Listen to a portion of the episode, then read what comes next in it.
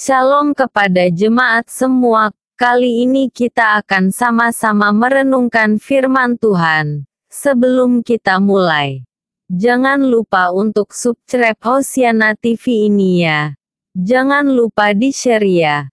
Mari kita mulai dengan judul Tuhan yang adil. Mazmur 119 ayat 113 sampai 128.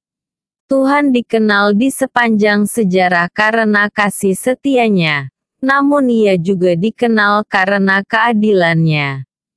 Ia merangkul umat yang setia, dan menegur dengan keras orang yang berbuat jahat serta berbalik darinya. Umat Tuhan harus memilih di antara kedua posisi tersebut dan tidak bisa mendua hati.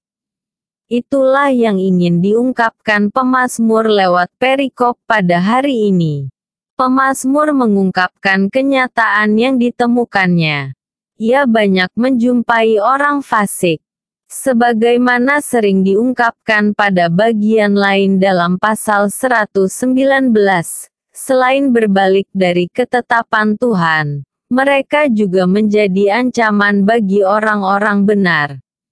Dalam ungkapan iman pemazmur, orang fasik ini tidak akan terus melakukan ketidakadilan karena ada Tuhan yang akan bertindak tegas.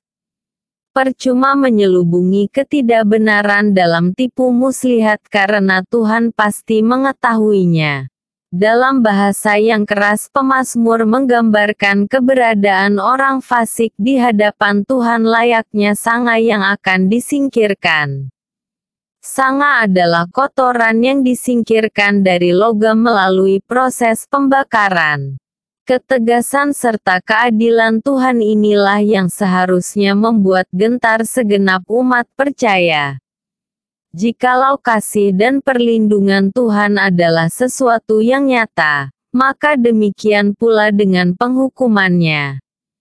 Pemazmur mengungkapkan pilihannya bahwa ia hendak senantiasa berpegang pada firman Tuhan.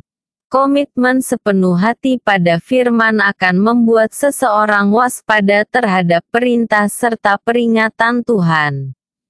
Pemazmur sadar bahwa pilihannya itu akan mendatangkan kebaikan serta keadilan baginya.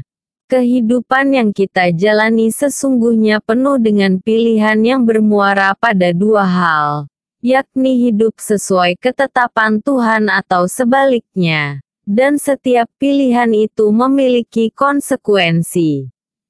Firman Tuhan mengingatkan kita untuk senantiasa memilih pilihan yang seturut dengan firman-Nya. Mereka yang memilih untuk menduakannya mungkin hidupnya seolah baik-baik saja.